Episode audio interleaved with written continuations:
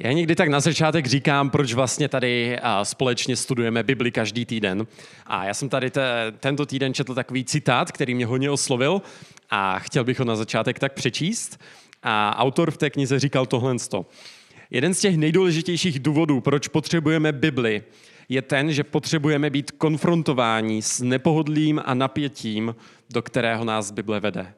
Nezáleží na tom, k jaké církvi se hlásíme nebo čemu věříme, pokud budeme v Bibli hledat jenom potvrzení toho, čemu věříme a co si už dávno myslíme, tak na nás nebude mít moc velký dopad. Ale když Bibli necháme, aby nás vyváděla z rovnováhy a z našich zažitých způsobů přemýšlení, tak nám pomůže doopravdy čelit tlaku kultury, zažitého náboženského přemýšlení a našim vlastním tělesným touhám. Tak jednoduše řečeno, nečteme Bibli jenom proto, aby nám potvrdila to, čemu už dávno věříme, nebo co si myslíme, ale aby nás tak znovu a znovu konfrontovala s tím, kdo je Ježíš, kdo je Bůh a jak se to musí projevit na našich životech. A my z toho dnešního textu uvidíme takovou a, myšlenku, a to je ta, že Bůh nás volá k tomu, abychom trpěli neprávem. Že Bůh nás, křesťany, volá k tomu, abychom trpěli nespravedlivě. Budeme pokračovat tak v té naší sérii z 1. Petrovi, takže kdo máte Bible nebo máte v mobilu, tak si se mnou otevřete do 1. Petrovi druhé kapitoly. A tohle to bude ta myšlenka, která nás bude dneska doprovázet. Máme jako křesťané trpět nespravedlivě. A křesťanství je tak trošku postavené na hlavu. Ježíš kolikrát tak převrací naše očekávání, které o něm, které o Bohu nebo o životě máme a ukazuje nám, že máme žít způsobem života, který bychom si my sami od sebe nikdy nevybrali. Ukazuje nám, že ta horší cesta je většinou ta lepší cesta, a my společně studujeme ten první list Petrův, který napsal apoštol Petr v prvním století církvím do Malé Asie. A my jsme teďka v úseku, ve kterém Petr pozbuzuje křesťany, aby byli světlem pro nevěřící lidi kolem sebe. A říká jim, že se dostávají do těžkých situací kvůli tomu, že jsou věřící, že lidé je nechápou, že a jsou tam vládcové, kteří nejsou věřící, jejich šéfové v práci nejsou věřící, kolikrát ani jejich partneři v manželství nejsou věřící.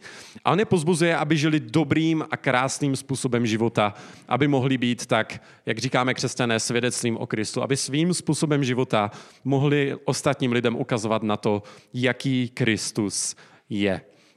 A my jsme na tom podobně jako ti křesťané v Malé Ázii dneska v Česku. A žijeme v jednom z nejateističtějších národů na světě, i když vám tady někde lidé řeknou, že každý něčemu věří. A když lidem vysvětlíte, o čem křesťanství doopravdy je a co to znamená pro naše životy, tak se častokrát setkáte s nepochopením. Když třeba lidem řeknete, že Ježíš je ta jediná cesta k Bohu a že se musíme k němu obrátit a dělat pokání, jinak nemůžeme být zachráněni, a tak pravděpodobně skončíte ve škatulce náboženských fanatiků, kteří nedokážou tolerovat ostatní lidi. A lidi křesťanství častokrát vyděsí.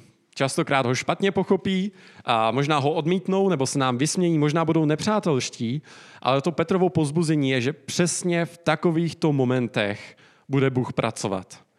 Když jsou lidé nepřátelští, když se jim křesťanství nelíbí, když Ježíše odmítají. Když my to vidíme nejvíc černě, tak to jsou takové ty situace, kdy Bůh nám slibuje, že bude pracovat skrze naše životy. Ty nejtěžší momenty jsou častokrát ty nejdůležitější momenty. Bůh bude skrze to pracovat, ne když půjde všechno po másle, ale i když věci budou mnohem těžší, než jsme si mysleli, že budou. Životní situace, které stojí za prd, jsou situace, které si Bůh používá nejvíc. A Bůh nás tady křesťany volá k tomu, abychom trpěli neprávem. A pokud nejste křesťani, nebo pokud nevíte ještě, kde na tom jste, tak tohle je dobrá zpráva, i když se to na první pohled nezdá. Máme trpět nespravedlivě, ale je tohle dobrá zpráva pro naše životy. Proč? Proč to je dobrá zpráva? Uvidíme za chvilku. A my se dneska podíváme, jak tady tuto myšlenku a pošlou Petr vztahuje na naši práci, na naši práci, kde se kolikrát dostáváme do složitých vztahů a složitých situací, zvlášť ve vztahu k našemu šéfovi. A já bych chtěl, abyste si se mnou představili tady tento scénář. Představte si, že je pondělí ráno a že vstáváte s nechutí, dělá se vám nevolno od žaludku, jenom jste viděni, že musíte jít zase do práce. Napadají vás myšlenky, jak byste se mohli dneska z práce vymluvit, ať už se nějak hodit marot nebo nahlásit nějaké rodinné důvody. V hlavě se vám hodí, tyjo, co to za v té práci dneska bude, čemu zase budu muset čelit. A tím hlavním důvodem je váš šéf. Ještě večer si v hlavě, hlavě slyšíte ty jeho výtky z posledních dnů. Přemýšlíte, jestli jste opravdu tak neschopní, jak on vám říká. A nedokážete moc ani odpočívat kvůli tomu v soukromí. Šéf vás v myšlenkách pronásleduje pořád. To je něco, čemu se říká bossing. Když v práci dostáváte práci, která nespadá do vaší kompetence, šéf je nespravedlivý, přetěžuje vás a zadává vám víc práce, než jste reálně schopni stihnout, kritizuje vás a nikdy vás nepochválí, zesměšňuje vás, chová se nadřazeně, možná si na vás dokonce vybíjí svou zlost a prostě si s vámi dělá, co chce. Možná je tohle to vaše situace, možná je tohle situace někoho, koho znáte. Co byste takovému člověku v takové situaci poradili? Nebo co byste poradili sami sobě, co v takové situaci dělat? Možná ta první věc, co by nás napadla, je promluv si s šéfem. Tam mu řekni, že prostě ti toho dává hodně, a že ti to přivádí do stresu a zkusi s ním nastavit nějaké hranice. A pokud to nepomůže, tak to zkus víckrát. A pokud ani to nepomůže, tak možná máš v práci možnost poprosit do nějakou supervizi, která povede k nějaké dohodě, když přijde někdo z třetí strany a zprostředkuje s šéfem nějaký rozhovor. A pokud nepomůže ani to a šéfa nepřevedeš k sebereflexi nějaké, tak prostě změň práci. Žádná práce ti nestojí za to, aby si zničil zdraví. Myslím, že toto jsou takové možná tři věci, co bychom tak někomu poradili, když má hroznýho šéfa v práci. Toto jsou takové rady manažerky Lucie Klabanové z projektu Make It Easy, a která se tak soustředí na to, jak by manažeři měli správně vést lidi. Ale jak byste se tvářili na člověka, který by vám v takovéto situaci poradil tohle? Podřiď se svému šéfovi. Udělej dokonale všechno, co ti řekne a nestěžuj si. To už je možná takový, uf, se možná tak jako trošku zastavíme, počkej, jako nevím, jestli tohle je zrovna rada, kterou bych někomu řekl, ale přesně tohle je to, co radí apoštol Petr sluhům, kteří byli sluhové v domácnostech v Římě v prvním století a kteří měli častokrát zlé pány, které i fyzicky trestali a kterým apoštol Petr radí tohle. To přečtu verše 18 až 20. Sluhové, podřizujte se ve vší bázní pánům, nejen dobrým a mírným, nýbrž i zlým. Je to totiž milost, snáší někdo bolesti před Bohem a trpí nespravedlivě. Neboť jaká to bude sláva, budete-li snášet rány za to, že hřešíte? Ale budete-li snášet utrpení, ač jednáte dobře. To je milost před Bohem. Tak ti sluhové, o kterých tady, ke kterým tady Apoštol Petr mluví, a to měli mnohem horší, než to máme my v zaměstnáních dneska. Sluhové v římské říši neměli žádné zákony, co se týče práce, neměli žádná práva zaměstnanců, žádný nárok na dovolenou, nemohli si někomu stěžovat, nemohli ani změnit práci. Byli to v podstatě otroci. Museli zůstat tam, kde jsou, museli tam dřít, nemohli změnit zaměstnání, i když je šéf kolikrát fyzicky mlátil a častokrát tak to museli otročit až do konce svého života. A z historie víme, že takových lidí nebylo málo. Že tady tito domácí sluhové tvořili asi jednu třetinu celého obyvatelstva římské říše a spousta tady z těchto sluhů uvěřila v Ježíše. A my, jak jsme to viděli v tom Petrově listu, tak to znamenalo tohle. I když to byli sluhové, stali se božími vyvolenými.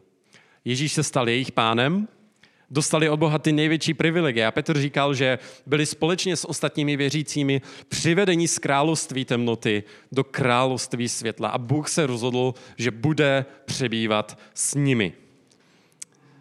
Nicméně, i když věřili tady v tyto pravdy a i když věřili, že všechno to, co apoštol Petr o nich říkal, tak nicméně museli znovu v pondělí ráno do práce.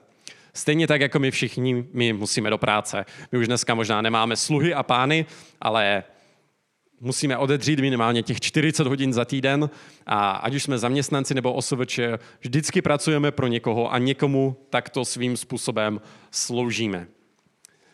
A někdy to prostě nejde udělat úplně easy. Někdy práci změnit nemůžeme, podobně stejně jako jiné situace, které nemůžeme změnit. Někdy nemůžeme změnit to, v jaké žijeme zemi, nebo jakou máme rodinu, nebo s kým jsme se dostali do manželství.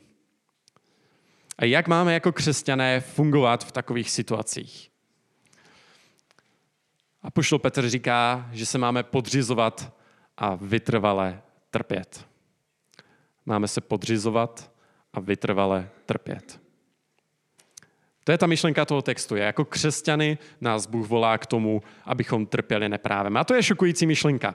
My dneska žijeme v době, která nám říká, že máme především nepříjemným utíkat, že se máme zbavit toxických lidí ve svém životě, že když budeme lidi až moc dlouho snášet, tak se zblázníme a podepíše se to na našem zdraví. A samozřejmě je potřeba být v tom trošku opatrný, ale zároveň křesťanství tohle tak staví trochu na hlavu a říká tohle. Dlouhodobé utrpení pro Krista je dobrá věc. Dlouhodobé utrpení pro Krista je dobrá věc. Trpět dlouho a nespravedlivě je dobrá věc. Proč? Protože nespravedlivé zacházení není náhoda. Když s námi lidé se k nám chovají jak k hadru, a nebo s námi prostě zachází jinak nespravedlivě, tak to není náhoda, ale je to boží vůle. Petr říká, že je to milost před Bohem, když někdo snáší bolesti a trpí nespravedlivě kvůli svému svědomí před Bohem. To je první věc z toho textu, kterou vidíme. Uvidíme dvě věci. Že to, kde můžeme vzít sílu, snášet takovéto utrpení, pramení z dvou věcí. Víme, že naše utrpení pochází od Boha a trpíme s pohledem upřeným na Krista. A teďka se budeme zabývat trošku tou první věcí, že trpíme před Bohem, trpíme kvůli svědomí v boží přítomnosti. On říká, že nespravedlivé zacházení není náhoda, ale je to boží vůle pro křesťana, protože Bůh nás volá k tomu, abychom trpěli. Bůh nás nepovolal na procházku růžovým sadem, ale k tomu, abychom pro něj trpěli. A kolikrát, dneska ráno mi to tak bylo krásně řečeno, čím trnitější a kamenitější stezka, tím lepší.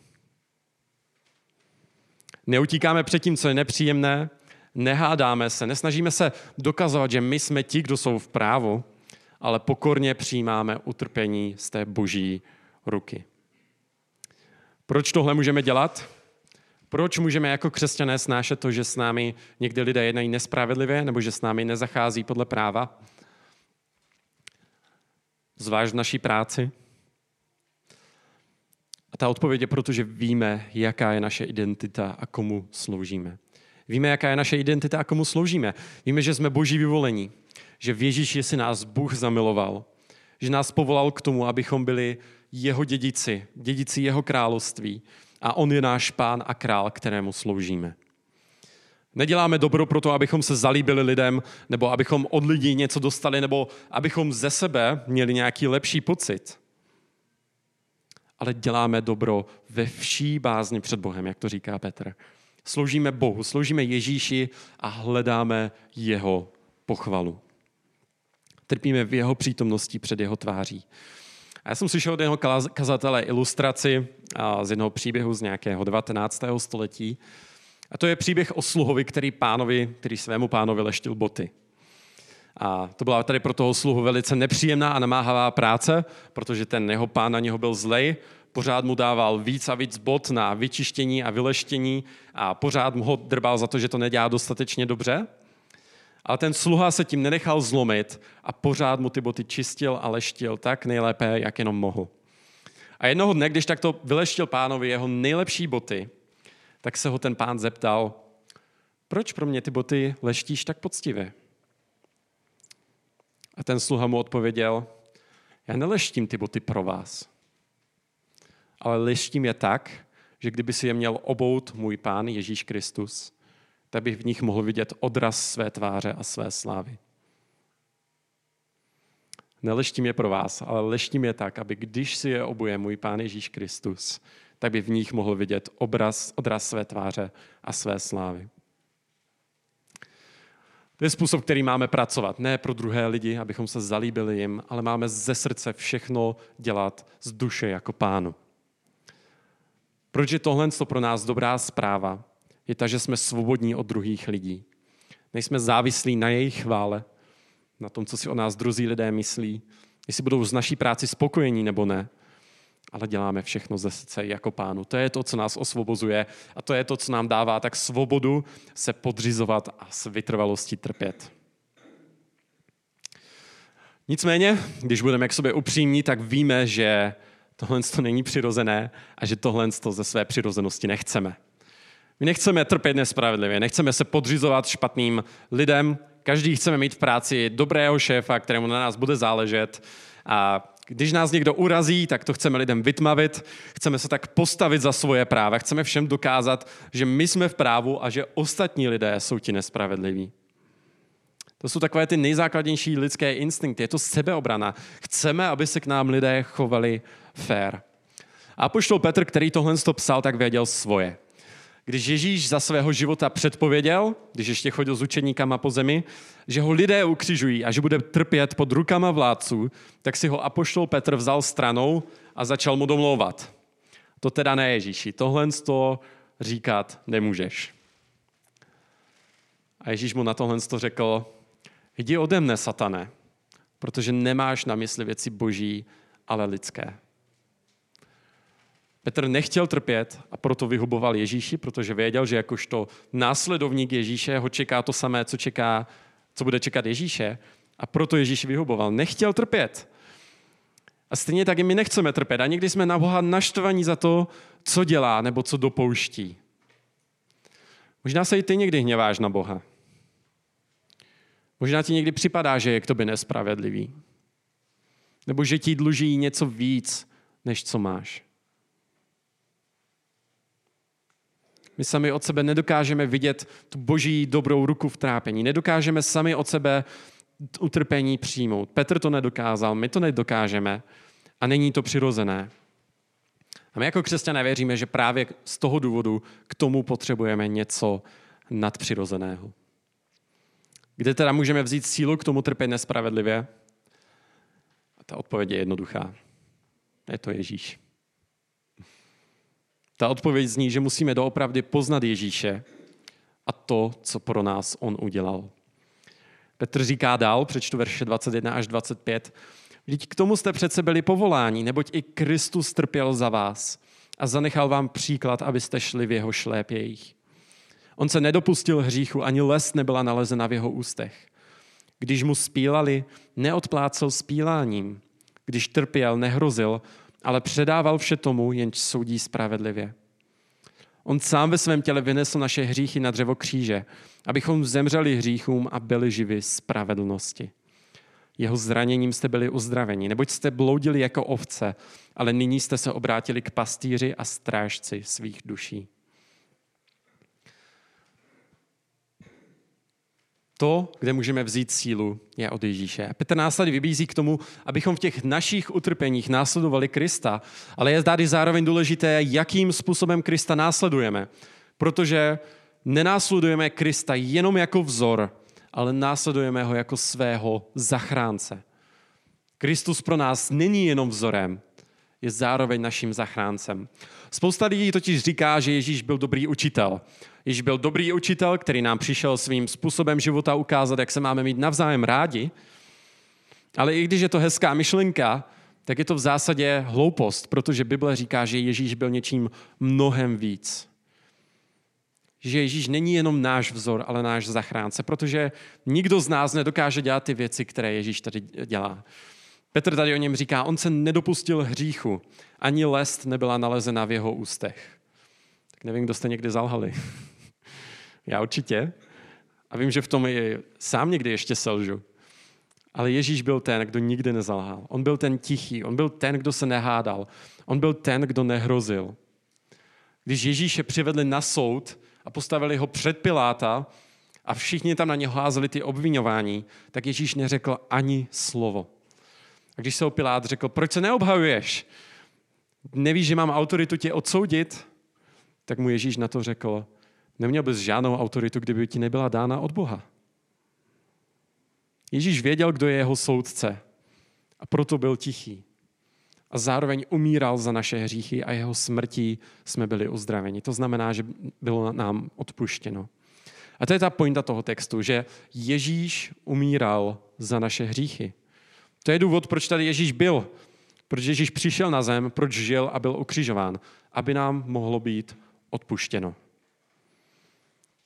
Petr tady cituje z proroka Izajáše, který mluví o Mesiáši, o příchodu Mesiáše a říká o něm, že bude tím trpícím služebníkem a tím beránkem, který zůstane tichý i před svými střiháči. A tomu jako křesťané věříme. Ježíš je tím, tou zástupnou obětí, tím obětním beránkem, který umíral na našem místě, abychom my mohli žít s Bohem. Ježíš dostal trest, který jsem měl dostat já. To je to, co nám ukazuje kříž. Tam, kde vysel Ježíš, tam si měl vyset ty. Tam jsem měl vyset já. Bůh mě měl potrestat za mé hříchy, ale namísto toho potrestal Ježíše. Měl na mě dopadnout věčný boží hněv a odsouzení na věky, ale namísto toho mi daroval Bůh věčný život. Měl jsem dostat peklo, ale dostal jsem nebe. A to je to, co nás proměňuje, abychom dokázali žít stejně jako on. Kolikrát je těžký prostě jít do kostela a slyšet tady tyhle ty věci, ale my věříme, že potřebujeme vidět a znovu si připomínat, co všechno Ježíšova na, na, náš hřích Ježíše stál, abychom mohli pochopit tu jeho lásku. Jsou to takové nůžky, že čím víc si uvědomujeme, jak jsme hříšní, tím víc si uvědomujeme boží lásku k nám. To je to, co nás proměňuje. Když my si uvědomíme, že my jsme nebyli právu, že my jsme měli kvůli našim vinám zemřít, ale namísto toho umřel Kristus, tak je kříž koncem naší vlastní spravedlnosti, našim právům a nárokům. Lidé, co poznali milost, zemřeli vlastním právům, vlastní spravedlnosti, vlastním představám o jednoduchém a naplněném životě. A už chceme dělat jenom to, co po nás chce Ježíš, protože věříme, že patříme jenom jemu že on umíral, když my jsme měli umírat. A tak pokud si myslíš, že Bůh ti nachystal jenom jednoduchý a spokojený, zdravý život bez bolesti, tak se pleteš. Bůh s tebou nemá jenom dobré úmysly, když to řeknu s nadsázkou, ale dopustí na tebe i těžké věci, skrze které tě bude měnit do Kristovy podoby. Možná se ti narodí postižené dítě, Možná ti zemře dítě. Možná budeš muset žít jako single do konce svého života. Možná se budeš muset zápasit s nějakou nevyléčitelnou nemocí, která se s tebou potáhne až do hrobu. Možná budeš v práci, kde ti lidi budou házet klacky pod nohy a šéf na tebe bude zlej. Bůh nám neslibuje jednoduchý život, ale trápení. Tak jsi na to připravený. Dvě věci. Přijímáme utrpení jako dar z boží ruky, trpíme před boží tváří a trpíme s pohledem upřeným na Krista. Jdeme v Kristových stopách s tím, že na každé stopě nás čeká hřeb, do kterého se zaboříme hlouběji a hlouběji. Zároveň víme, že nedokážeme tohle dělat dokonale. A proto jdeme v Kristových šlépejích, protože on byl ten bezhříšný, jak to říkal dneska Josh. On byl ten dokonalý a my ho můžeme napodobovat a jít v jeho šlépějích. A jak ho tady konkrétně máme napodobovat? Asi nikdo z nás nemůžeme umřít za druhé, aby jim byly odpuštěny jejich hříchy, ale máme Krista napodobovat taky dvěma způsoby. Ta první věc je nevracej úder. Nemáme být lidmi, co se mstí, nemáme být lidmi, co se s lidmi hádají, co se snaží dokázat vlastní spravedlnost nebo nevinu. Ale dokážeme důvěřovat Bohu, i když o nás lidé řeknou škaredé věci nebo se k nám škaredě zachovají. Martin Luther tady pro tohle používal takové podobenství. Představ si řeku, na které je lávka a na té lávce se potkají dvě kozy v opačném směru každá. Co udělají tady ty dvě kozy, když se potkají na uzoučké lávce, která vede přes vodu. My už to dneska nemáme tak vypozorované, jak to měli lidi dřív, ale Luther říkal, nemohou jít za sebou, Nemohou projít vedle sebe, protože lávka je příliš úzká. A kdyby se začali trkat, mohli by obě spadnout a utopit se. Co tedy udělají? Přírodou je jim dáno, že si jedna lehne a nechá tu druhou po sobě přejít. Obě tak zůstanou v pořádku, stejně by se měl, a stejně by se měl chovat člověk člověku a nechat se spíš pošlapat, než aby se s druhým vadil, přel a vedl boj. To je to, co tady to podobenství s kozama ilustruje. Nemáme se hádat, nemáme pomlouvat, nemáme vyhrožovat, ale máme se podřídit a i když bude potřeba, nechat se pošlapat, protože víme, kdo je náš soudce.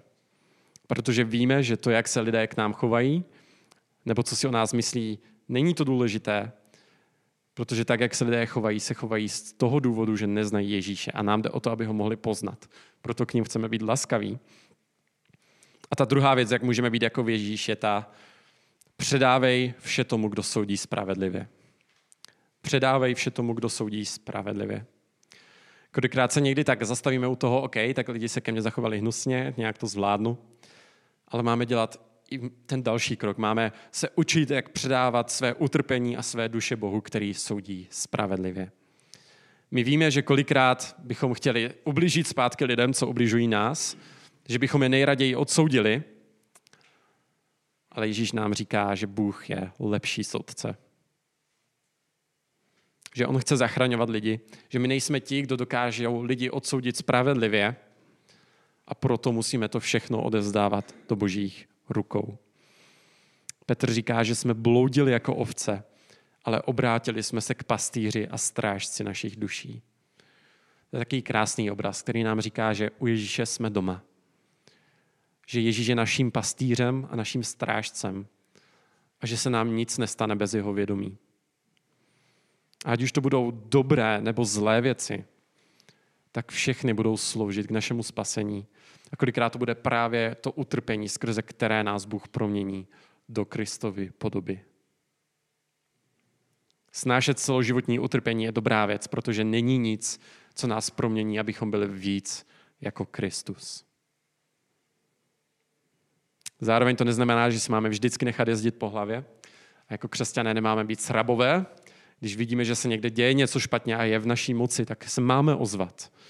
Ale když to změnit nemůžeme, tak to nemáme vzdávat, nemáme nadávat, nemáme se vzpírat, ale máme ctít lidi, máme se za ně modlit, máme jim žehnat a věřit, že Bůh si takové svědectví použije. Jeden takový německý teolog Friedrich Christoph Ettinger a se modlil takovou krásnou modlitbu. On se modlil tohle. Dej mi Bože klidnou vyrovnanost, abych přijímal, co nemohu změnit. Odvahu měnit, co změnit mohu a moudrost, abych rozeznal jedno od druhého. Dej mi Bože klidnou vyrovnanost, abych přijímal, co nemohu změnit, odvahu měnit, co změnit mohu a moudrost, abych rozeznal jedno od druhého. Takže tak to máme napodobovat Krista. Trpíme před boží tváří a trpíme s pohledem upřeným na Krista. Víme, že protože Ježíš vytrpěl od lidí proti sobě takový odpor, proto i my můžeme. Ježíš to dokázal dokonale, proto můžeme i my jít v jeho šlépějích nedokonale. A potřebujeme to slyšet znovu a znovu. Možná jsi v situaci, kdy si říkáš, že ti to nestojí za to, nebo že to nedáš. Ale apoštol Petr říká, vydrž to. Nezlomí tě to. A kdyby nás to nakonec zlomilo a možná nás to nějak rozbilo, když se budeme snažit pro Krista žít, tak skrze víru víme, že vždycky výjdeme vítězní, protože Krista to nakonec nezlomilo. Tak já se nakonec ještě pomodlím.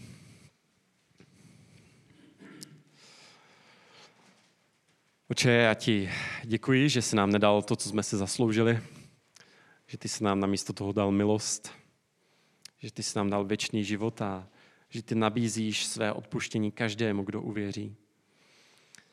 A tak já tě prosím, abychom jako křesťané dokázali být takovýma to lidma, kteří dokážou být podřízení, kteří dokážou snést dlouhodobé, nespravedlivé utrpení, protože ví, kdo je jejich soudce.